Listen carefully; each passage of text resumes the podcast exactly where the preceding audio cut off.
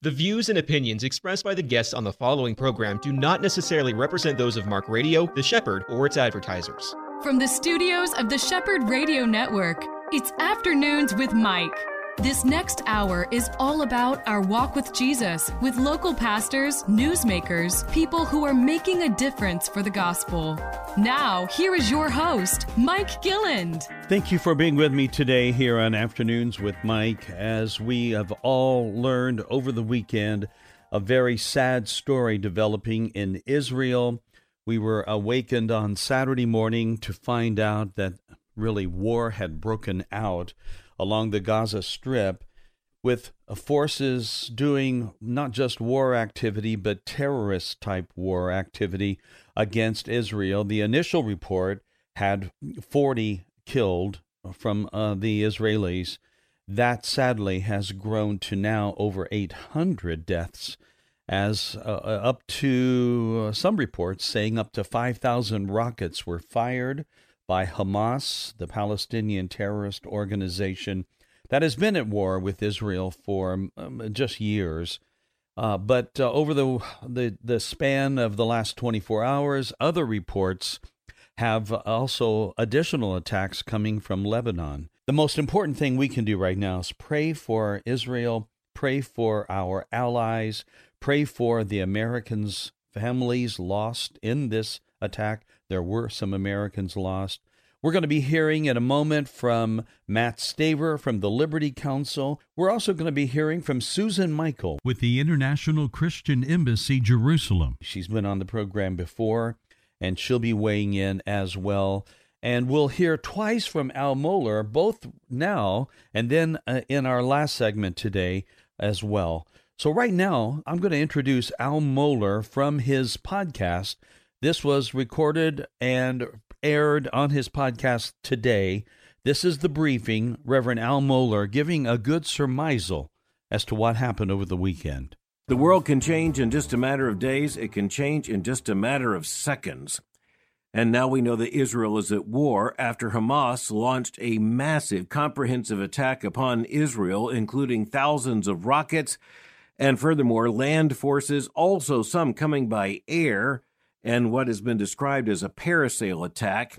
But we are talking about a very deadly attack. As a matter of fact, we're talking about the most deadly attack on the nation of Israel since 50 years ago, the Yom Kippur War.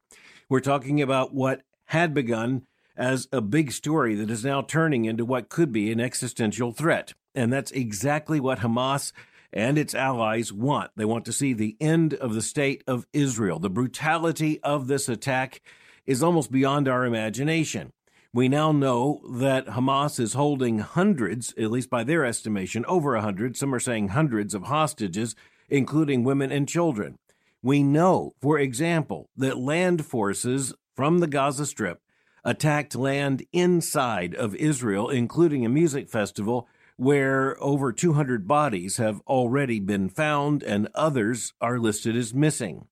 We are looking at a massive attack upon the nation of Israel that is intended to bring the nation to its knees and is intended to bring the nation to its end.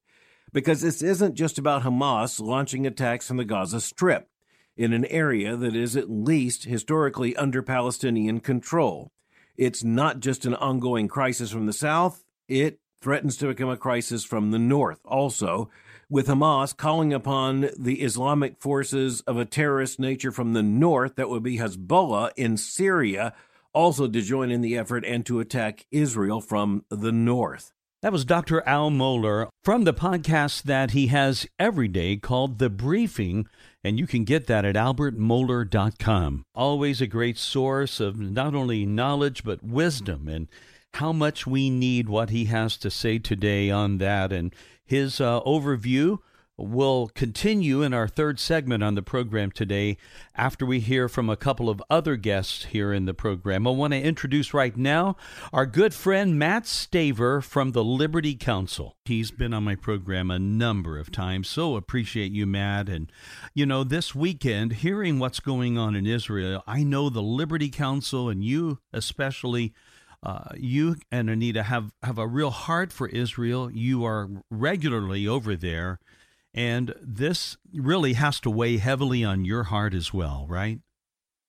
Well, it certainly does weigh heavily on my heart. I have been in regular contact since uh, early Saturday when the news broke about the Hamas terrorists breaching the border wall uh, along the Gaza Strip and going into southern Israel and wreaking carnage. So we have been in regular contact since Saturday morning and continually do that on a daily basis to update with what's going on, but also um, I've seen a lot of uh, videos and a lot of information from various sources that we have in Israel uh, and it is just absolutely heartbreaking. It is at the level of ISIS. If you remember the ISIS terrorism yes. and the Taliban terrorism, what is happening by these Hamas terrorists against Jewish people and others that were down in that area, but this was targeted against the Jews in Israel, is at that level. Uh, this is absolute carnage. Uh, these people are animals to do what they have been doing. It's so sad because, again, even in introducing this program, I, I to the fact that it's not just war activity, it's terrorist activity mixed in with what would be commonly thought of as just normal. I mean, war is horrible, it's terrible. But when you add to it the kind of things that they're doing, it's, it's really heartbreaking because they're doing it for a show. They're releasing videos of just carnage and uh, unspeakable atrocities being done against individuals, and they're doing this just to bring sheer terror. Well, this isn't war. This is terrorism. This is terrorism by Hamas and Iran that trained and organized this. It's absolute terrorism. In any war, you have this idea of just war rules, and you, you don't take women and children. Right. You don't kill your captives. You don't torture them, but they're taking women and children. They have a captive of a six month old baby. They've got two year old babies. They've got moms with a baby that's two and a half and also has a baby that's four and a half. They are uh, killing innocent people as they were driving in their cars or as they were in their homes. If they couldn't break into the home, they burned the home as the people would flee their homes. Uh, they shot them. They intentionally targeted an outdoor concert where a lot of young people had gathered. Right. On the Israel side, and they were gathering to promote peace, and they used them as target practice. And they then captured some of them, and they have about, from what we know now, about 130 people that are in captivity uh, in Gaza, and they have beheaded some people. They filmed some of that. So this is at the level of ISIS and the Taliban. This is absolute terrorism, and it is being funded and sponsored and organized and orchestrated by Iran. Yeah. And a lot of people have drawn no uh, small comparison, no small coincidences to the recent, under a month ago, the U.S. under President Biden released $6 billion to Iran, and just less than 30 days later, they are funding and supporting and encouraging such activity as what we've seen happen this past weekend. Yeah, it emboldens them. It not only finances them with $6 billion, but it emboldens them that they can do what they want to without any repercussions. Uh, you know, on Saturday, the Iranian parliament was meeting and they're celebrating. This is the Iranian equivalent to Congress, mm-hmm. and they're celebrating these gruesome attacks against individuals. I mean, the sites of these things are horrible. Where there was some foreign workers that were sheltered in a bomb shelter, these terrorists breached the door and they just slaughtered everybody inside that bomb yeah. shelter. This is terrorism, and it needs to be uh, collectively with Israel, the United States, the whole world needs to soundly condemn it, and they need to cut off the serpent's head to stop this from happening and go to the source of it, which is Iran. Well, you know the the news has reported the fact that uh, this is the first time in 50 years that we've seen this kind of activity where uh, the Jewish state, now Israel, has uh, actually officially declared war so this goes back now to the 70s since anything has been at this level. But I know there have been skirmishes. Israel has had the Iron Dome in place, the counter attack. Uh, from what you know, what kept some of those countermeasures from uh, helping in this one because I've heard at least 3,000 rockets were deployed by Hamas into Israel. What what are you what do you know about that? Well? This attack was coordinated on October 7th, uh, 50 years to the day from the Yom Kippur War on October 7. Um, but on any of the previous wars, you didn't have terrorism. You had war. You mm-hmm. didn't have terrorism like you have here. And the the numbers now are up to 5,000 rockets, maybe more, that were shot from Gaza into uh, various parts of Israel. Um, the the unanswered question, frankly, is uh, how did these terrorists breach the border fence without being detected and then go unimpeded into the southern part of Israel before they were engaged by the Israeli Defense Forces. Mm-hmm. Uh, that is unknown. And in talking to people within Israel, that is a real serious question that needs to be answered because Israel is always very much on top of things, always very much in control, and they have a lot of technology to determine and alert them to whenever some breach might happen on their electronic fence or their it's not a wall fence that you can't see through it's like a chain link fence so to speak but it's mm-hmm. monitored heavily and if there's any breach, it's uh, known quite quickly, and they can scramble, you know, forces there very quickly. But that didn't happen. So the question is, was this somehow a radar jamming system that was developed by Iran, or some even suggest Russia? Certainly, Iran is involved in this. Uh, one of the terrorists have already indicated that they were trained, and this was planned for some time by Iran.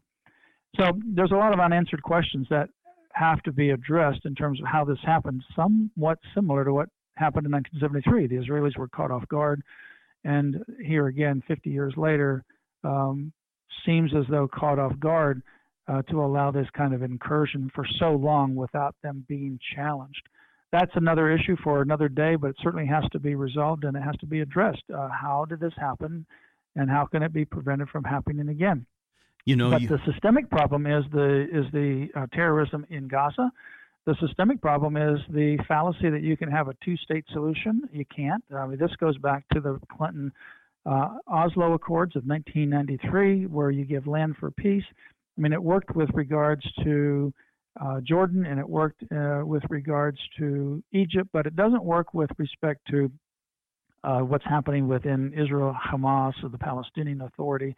Uh, there is no land for peace there. They want to eliminate the Jews, and they won't be content with land until there are no Jews on the land. Right. And so there has to be a, a longer, broader um, issue that's addressed here to stop this continual uh, rising up of terrorism. It's so sad to look at what's going on, and I know that you and Anita, you've led many groups there to Israel. I've only been there one time, you many times. Have you traveled much around those areas like Ashkelon? Uh, that would be bordering this area where it's been under such tenuous relationship with this uh, the the Palestinian uh, impact around the Gaza Strip. Have you spent a lot of time around there? Well, I have uh, been to Israel about 30 times, and we've taken groups, and I actually have a group that's planned to go to Israel uh, at the end of the month. Oh, wow. Uh, and we'll see what happens, uh, whether we'll be able to do that. But I do not take groups uh, to those areas. I have visited uh, the area of Sderot, which, you mm-hmm. know, in that particular town, you can see in the distance uh, Gaza. Um, and that is one of the border towns to the Gaza Strip. Uh, I have been there, but I don't take groups there because I don't want to take, you know, if you're taking a tour group to certain places in Chicago or New York City, yeah, right. You know not to go to certain places at certain times of the day or night. Uh, and it's the same way in Israel. Uh, we've never felt threatened. We've never felt unsafe anywhere we go. Um, but those places over there, um, by Gaza, because of what's in Gaza, uh, those um, I can't guarantee total safety because you just never know what's going to happen uh, right. in that area. So we don't take groups there. So we don't get anywhere near that region. Um, we go from one end of the country to the other, but we don't go there. However, I will tell you this: uh, there is a place, and no kid should be raised like this, in Sderot, um, and there is a playground with swings and just like a normal playground. But there's a big worm in the playground. It's a concrete reinforced worm, about four feet tall, happy, smiling face, and it's a worm. It has a couple of different entrances. You know what that is? That's No. a bomb shelter Oh, for these little kids. So if they're sliding down the slide or there's a siren that happens because of something happening in Gaza, wow. those little kids run from their swings, their slides, their sandboxes into the worm to be a bomb shelter. That's the kind of life that they live. And nobody in the United States would tolerate that. And it's time to put an end to that kind of having um, to live every day not knowing what the people in Gaza, or these terrorists, are going to do. I think, uh, frankly, I think Israel needs to go in and just completely reassert total control over Gaza. Well, that has actually been brought out in the news today. That a statement, I guess, by Netanyahu saying that uh, they were going to take control, they're going to obliterate that whole border area. Uh, there was some sort of statement about that. Do you feel like that is uh, a likely uh, venture on Israel's part? I think so. I think that is what I've been advocating for years. You know, for example, you've had these situations before where they lob uh, rockets into Sderot and some of these other places down there where they attacked these kibbutzim where people were living or having the outdoor concert. They've done that. Mm-hmm. And they've tried to kill innocent people. They haven't been very successful in doing that because the rockets have missed, but they've lobbed, you know, hundreds and even thousands of rockets into southern Israel. And Israel then retaliates and they fight back a little bit. And then the international community, the United States says, oh, you need to de escalate and everybody needs to have a truce and a ceasefire. So then they do a ceasefire. And then it happens again. And it goes through the same cycle. Look, you can't keep doing that. And if they had asserted control of this um, mistake that was uh, imposed by the United States in 1993 with the Oslo Accord, and the then uh, leader of Israel it was a stupid mistake to think that you could give terrorists land for peace. Uh, they need to go back in and take over total control of Gaza, and they need to stop placating these terrorists or even worrying about what the international community is going to think because they've got to have safety and peace for not only the Israeli citizens, but look, there's some people in Gaza that live there, right? Mhm. And they likely, many of them, don't support what these Hamas leaders are doing, but that's where they live. Uh, they don't want to have their lives constantly disrupted. And uh, the fact is, though, um, you know, we have we have funded this by uh, the United States dollars, allowing money to go to these suicide bombers' families to support them. The Palestinian Authority give them like a different kind of reward monetarily if their child commits suicide and blows up someone. Um, and you know, we've been allowing our U.S. funds to go to that. Donald Trump stopped it. Biden restarted it again. We've got to have a strong resolve to say, look, we are done with terrorism. Mm-hmm. Wow. Boy, these are big things to uh, really think through for those that are in Israel. And I know that they are right now working. There's about at least, uh, they are saying, near a hundred potential hostages still being held uh, by these Hamas terrorists. What impact do you think we have in America right now, Mat, with regards to the fact that we don't have a Speaker of the House right now? Do you feel like we are neutered in activity or action in the House of Representatives? No, not at all. In fact, the uh, temporary speaker has the full authority of the speaker, and then we'll have another speaker uh, this week very quickly. I think that doesn't have a factor at all involved. Um, I am pleased that Joe Biden has uh, made a statement in support of Israel. Uh, we already have military aircraft that have landed in Israel. The USS Gerald Ford uh, military aircraft carrier that has already arrived off the Mediterranean coast of Israel. So we are showing a strong force that has Tomahawk missiles. Uh, where necessary, it can uh, target different kinds of terrorist pockets. So uh, we're already showing a strong support. We need to continue that strong support. And frankly, Israel just needs to go plant its flag uh, right there in Gaza and Mm. stop the nonsense and take over total control. Thank you, Mat, for being with us. Mat Staver from the Liberty Counsel. We're going to be back in a moment.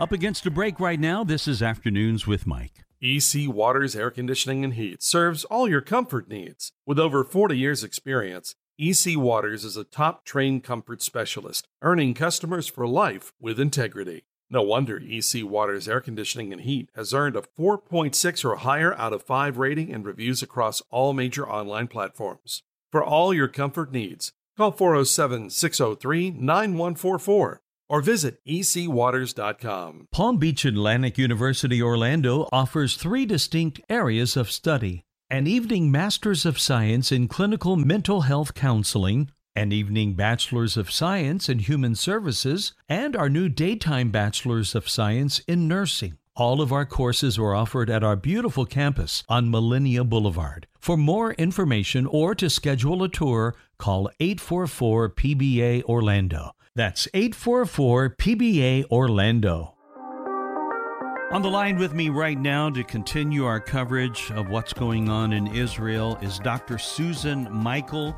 For more than 35 years, Susan has pioneered the development of the International Christian Embassy Jerusalem, the ICEJ, and uh, she's been on my program. We had a chance to do a sit down at uh, the recent NRB that was in May. Boy, it's hard to believe that many months ago already. But here we are. Dr. Michael, thank you for being with me today. Yeah, Mike, it's great to be with you again and your audience. Well, this obviously has caught us all a bit by surprise here in America. I guess if you're in Israel, uh, you're always on the lookout, but it would appear that this even caught them a bit unaware to the extent that it has now gone. And for the first time, as we heard um, in my uh, talk with Mat Staver just moments ago, this comes on the anniversary of the Yom Kippur attack 50 years ago.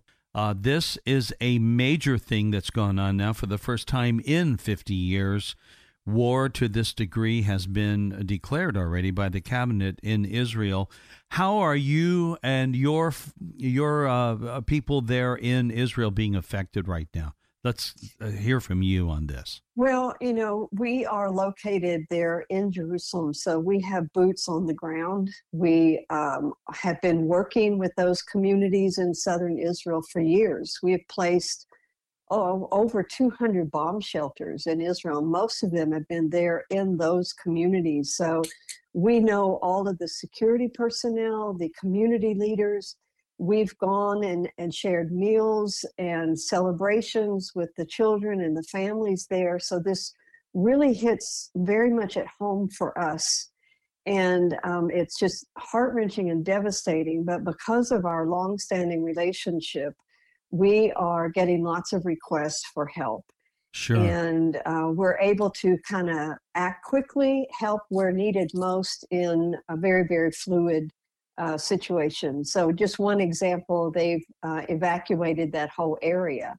So, even the people that have survived and uh, were left there in their homes have had to evacuate. So, uh, we're helping to try to secure some housing for people, some food, care for these evacuees. That's just one example. And because we're there on the ground, we're just able to respond right away. Now, how uh, if you will take us back to Saturday morning, what was it like for you to get the call? How did you find out about what had gone on on that? Uh, since there's a seven-hour difference between us in Florida and there. Yes, well, it was already far advanced by the time I actually got up and turned on my phone and had all of the uh, notices. But I mean, our staff there in Israel, they they heard the sirens as it was in real time. They heard the explosions. They heard the um, Iron Dome missile, anti defense missile launchers uh, going off. They knew immediately. Um, as you said, seven hours earlier than I actually did right. uh, here in the United States. And um, so they were able to react immediately. Now, um, we have, during COVID, we started a global prayer call on Zoom that we did every day for a long time, and then we went to once a week. And so we have reinitiated that, and each morning at 9 a.m. Eastern Time, we have hundreds. In fact, yesterday it was one and a half thousand Christians all around the world um, joining in a prayer call on Zoom. And this morning, during today's Zoom call, um, a missile landed just just a few meters away from our president's home. Oh my goodness! And um, thankfully, they were okay. They were, but it was just just a few doors down from them. It hit a house in their neighborhood. Wow. So all that was heard on real time on the prayer call. So it's a very, very tense and very live situation there. And uh, we we pray for all of Israel, but we also are really praying for our staff and um, the ones that we have on the ground there for their safety. Now, speaking of the staff there, when I was with you in May uh, at the NRB, you introduced me to Jürgen Bühler, I believe is how his name is pronounced, right? Yes, he's our president, and yeah. he's the one I'm referring to. It okay. just hit doors down from his home. So that that's just amazing that uh, a few short months, no, none of us could have foreseen what was going to go on, but this has got to be heartbreaking for him because, like you said, you're talking about boots on the ground. We're talking about uh, a missile landing just uh, a feet away from his very home that's got to be scary for his family. And then the the reports are that there are a lot of hostages taken and that are still uh, under uh, under siege. They're still being captured. They're still there under captivity. And uh, I'm just wondering, are any of these people known by your people there? Um, you know, Yes, I'm sure that there are because, like I said, our staff worked in those communities, but I don't even know that we have a list of who's been taken hostage yet. And uh, so, it, it, but I, I'm certain that some of them uh, our organization does know. And I will, I'll give you one story, uh, Mike. Last week was the annual Feast of Tabernacles celebration that we put on every year. We had about 3,000 Christians in the land from all around the world, over 80 nations, wow. at, at various events. And on the last day, uh, one of those events was that we did a solidarity rally down in southern Israel, right outside of the Gaza border, with these communities that we've worked with. And uh, the mayor of the region there, his name is Ofir Libstein, he uh, greeted us and welcomed us. We know him well. We've worked with him for years. He thanked him for coming. He said, We will hold the land of Israel and the land in this region. And 48 hours later, he was killed defending his family and, oh. and the region. So, um, you know, that that hits very, very close oh, to home. Yes. But, I'm but so the sorry. issue, yeah, the issue here is not our own grief or mourning. It's all of Israel. And it's just to put this in perspective, you know, we listen to the numbers and they don't sound so great. I mean, they, it's horrible. But when we hear that there's been like over 800 killed, well, if you were to relate that to American numbers, that would be over 26,000 killed in mm-hmm. 72 hours. Yeah. Or the wounded, uh, it would be equivalent to 117,000 Americans wounded in 72 hours. So you begin to get the feeling of the gravity of this, right? And um, and that this is the most Jewish people killed in one day since the Holocaust. Right. So this is horrendous, and the whole country is just there. It's not just mourning; they're tra- they've been traumatized they don't even know how to process this. And um, and they really need our prayers and our support and our help. They need an encouraging word to say we're here to help.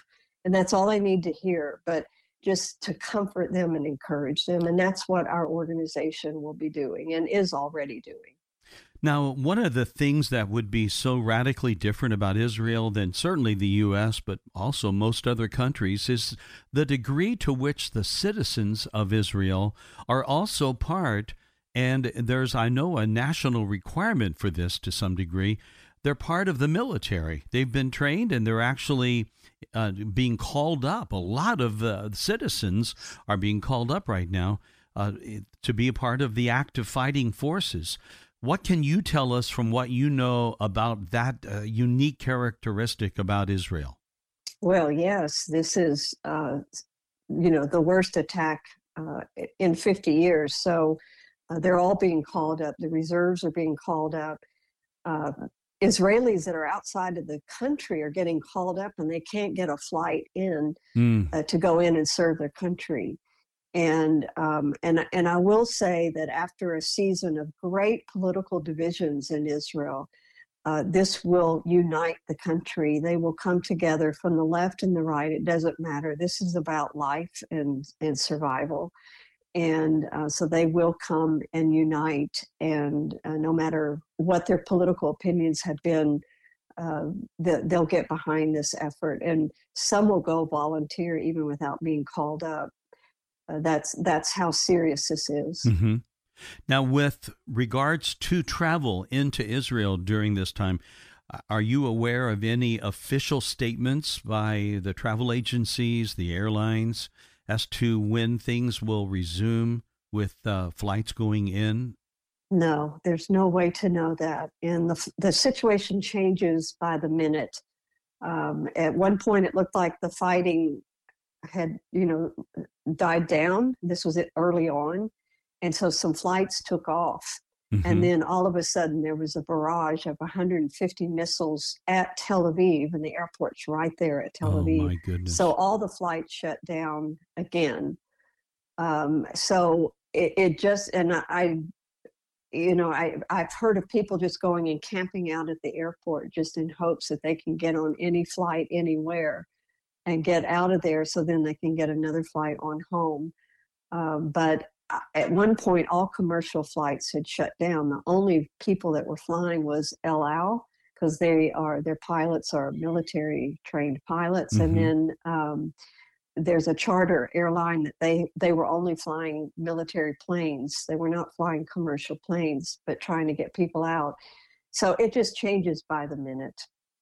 Wow, that is uh, such an incredible scenario when you think about the world implications right now. I mean, there's no doubt about it. This small nation, yet so favored i- in history by God and the abilities that they've had to be such an, an I guess you could say, an impetus, a force in the entire world scene right now under siege for the first time in such a major way for the last 50 years. Uh, these are really moments of history that we're observing, aren't they?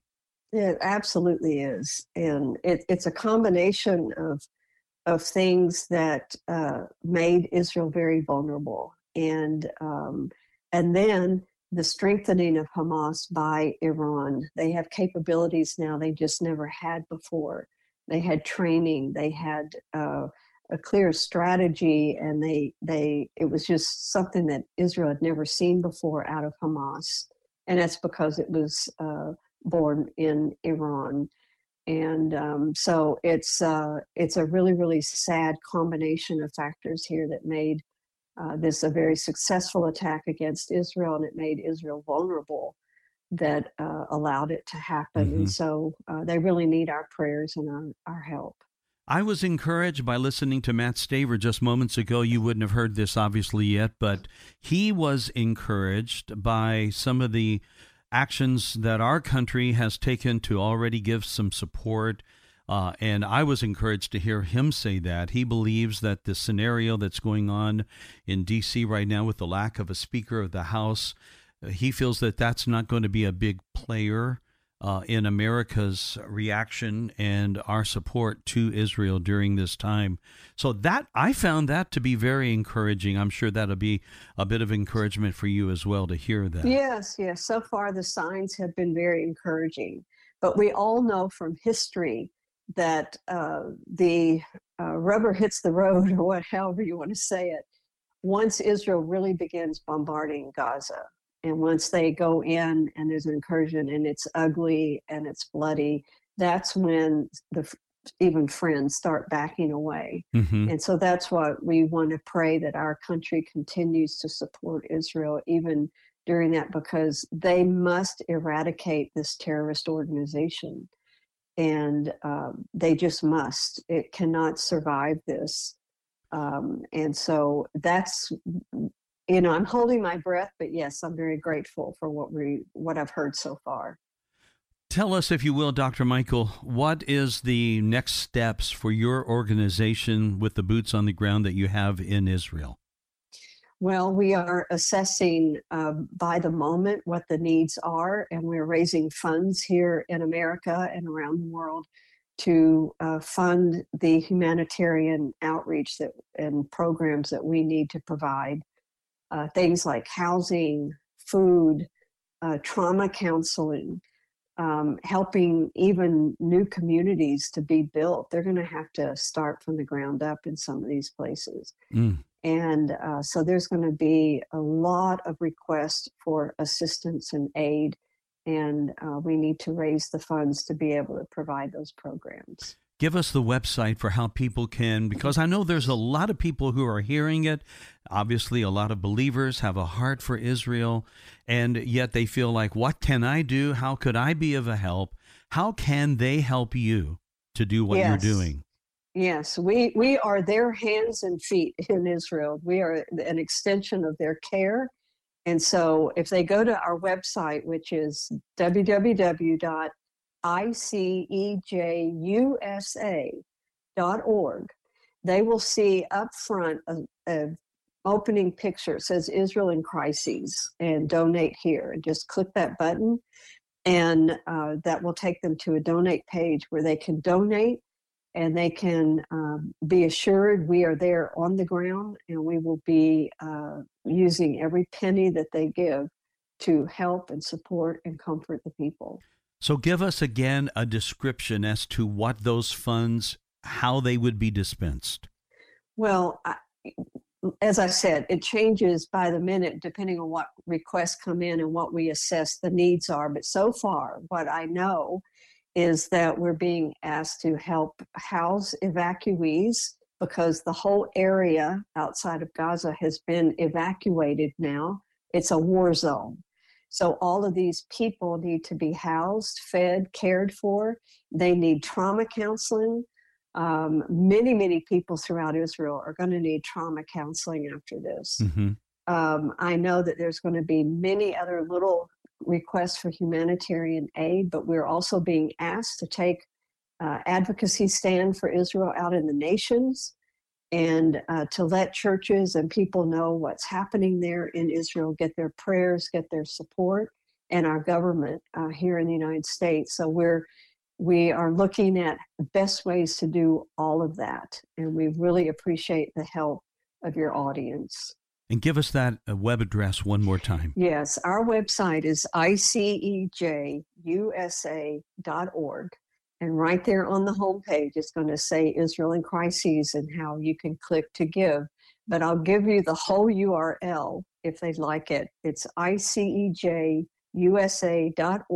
forward slash donate Israel in crises.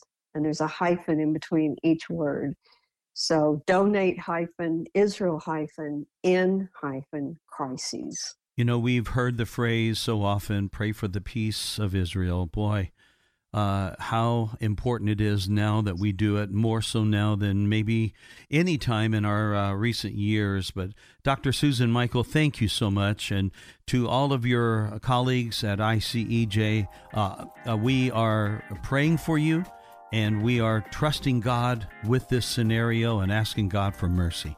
Thank you. Thank you so much, Mike. All right, and I'll be back in a moment. This is Afternoons with Mike. You're on the Shepherd. Pastors and financial leaders, do you need expert accounting or tax help? Do you have payroll or 1099 questions? Do you need a ministry expert to help you acquire real estate for your next project? If the answer is yes, yes, and yes, visit petraworldwide.org. Petra Worldwide has been strengthening ministries to transform humanity since 2007. Visit petraworldwide.org or call 855 481 9095. So glad you're with us here on The Shepherd on Afternoons with Mike. At the top of the program, you heard a clip from Albert Mohler. Reverend Al Mohler has a briefing that's called The Briefing. It's a podcast that is delivered every day to your inbox. I listen to it most every day. And I'm going to play a lengthy clip as we round out our program today. His viewpoint, his commentary on Israel, it's just so helpful. And I want you to hear this from Al Mohler's The Briefing from this morning. Behind all of this is the nation of Iran. And even as the Wall Street Journal reports this morning, there is simply no doubt that Iran is behind the attack, funding it and helping to orchestrate it, if not directly involved in the attack itself. And that leads to a number of questions we need to address. But first of all, let's remember the historical context here. The historical context takes us back most immediately to the year 1948. That was the year of the establishment of the State of Israel. That was one of the most important dates of the 20th century, and it marked the day when the Jewish people, after so many centuries of travail and after the intense evil of the Holocaust, were finally given a Jewish homeland. And it was inland, often referred to as Palestine, referred to by the Jewish people, of course, as Israel, and it was contested territory. And as you're looking at the history of that region, it has long been contested territory. But you had those who were there who made it their aim to bring Israel to a very early end. Time doesn't allow a full review of the history of Israel and all the multiple attacks and wars that Israel has experienced, but it is really important to understand that 50 years ago, the Yom Kippur War was another surprise or sneak attack. It also was very, very costly to Israel. Costly, most importantly, of course, in terms of lives, but also costly in terms of national confidence. And ever since that date, going back to 1973, Israel has known that it is under constant threat. And by one definition, Israel is the ultimate national security state. Its survival depends upon that. And that leads to a huge question how in the world did Israel experience such a massive intelligence failure that would have allowed this very large, very complex sneak attack to have taken place from Gaza into Israel proper? A few issues of clarification are necessary. First of all, there are a few matters that need clarification.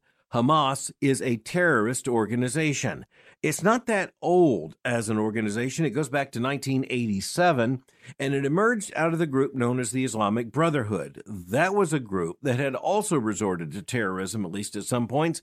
It was based in Egypt, and it has a very clear Islamist identity. So does Hamas.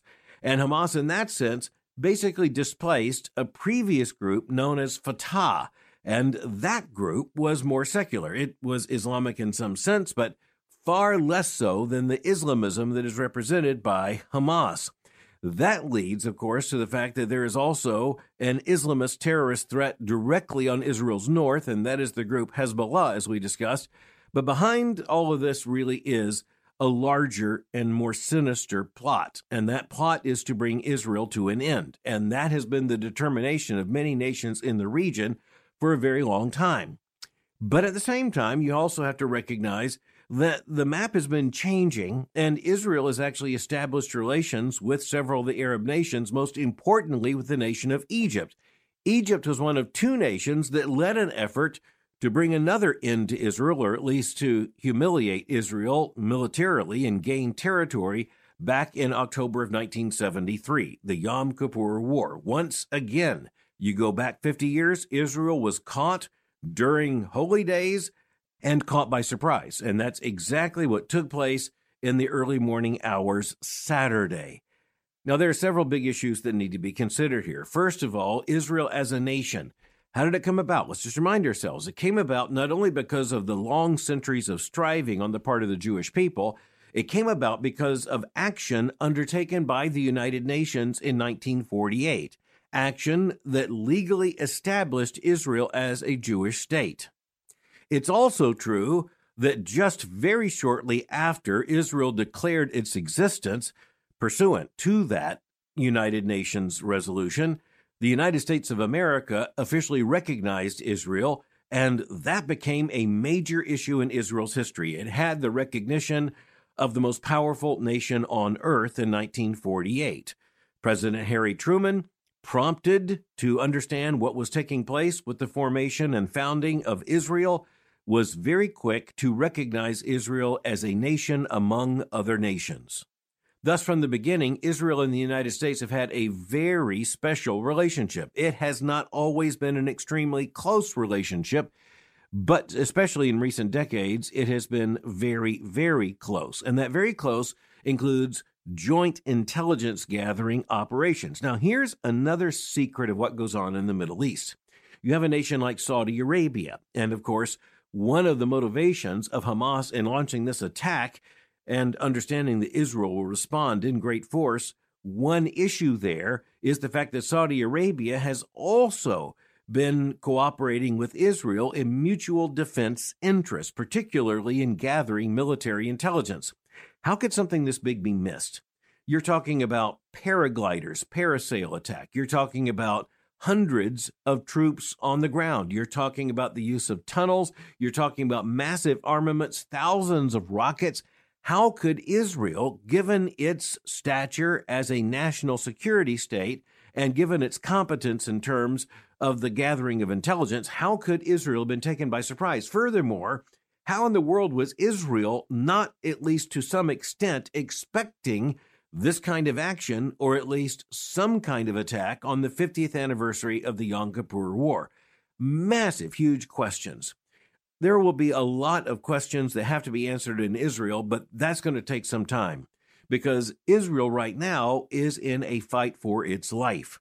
Now, there are some who might hear that as an exaggeration and say, you know, this is not the kind of mortal threat that Israel has faced in the past. Well, here's the problem it could become that very, very quickly. And already we know that there are major players seeking to bring about the non existence of Israel.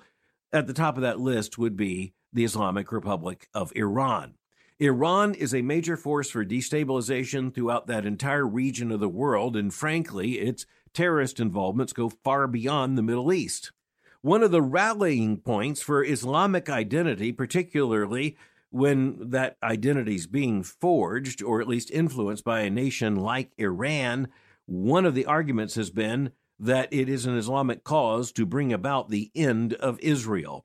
And that's not a new thing. That has been an Arab and increasingly an Islamist goal for decades, going all the way back to 1948. And the conflict, of course, goes back much further in history than that.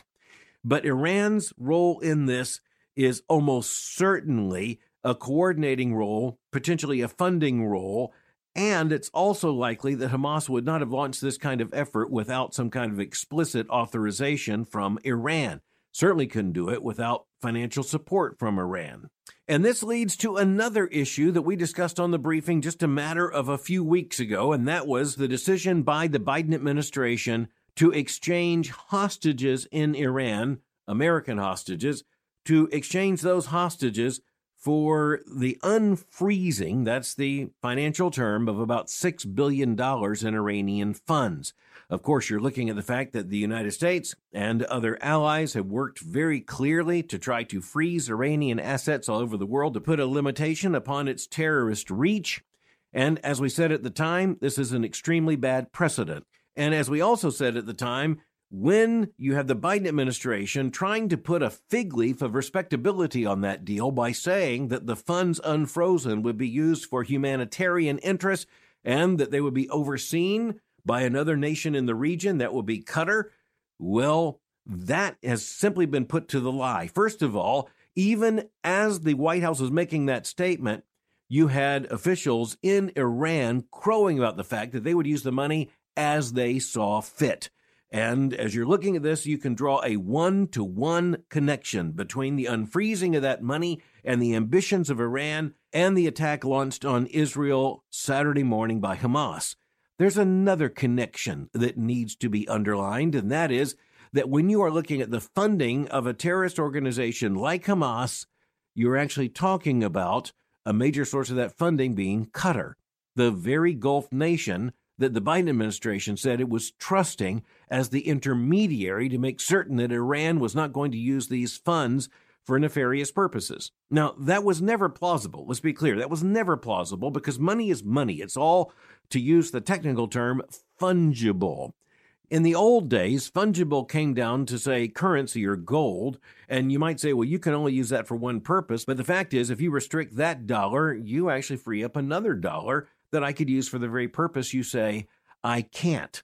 And that just underlines the fact that when you're talking about billions of dollars and when you're talking about electronic funds transfer, you're not even talking about a real dollar bill. You're not even talking about a real bar of gold. This was an implausible argument.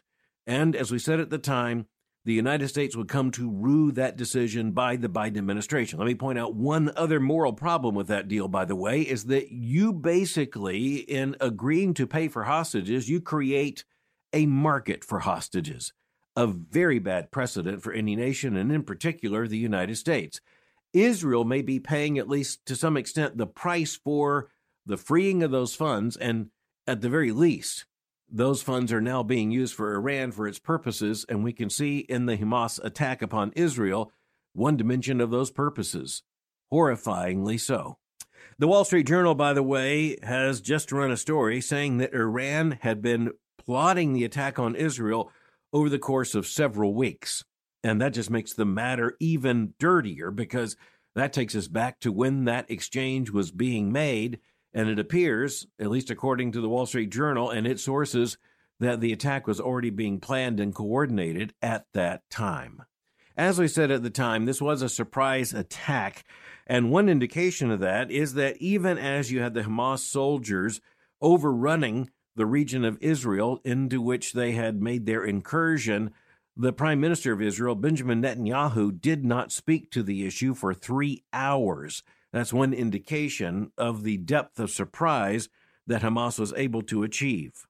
Eli Marom, speaking to the Telegraph in London, said on Sunday that the intelligence services had made serious mistakes and he went on to say, quote, all of Israel is asking itself, where is the IDF, that is the Israel Defense Force? Where is the police? Where is the security? It's a colossal failure. The hierarchies have simply failed with vast consequences.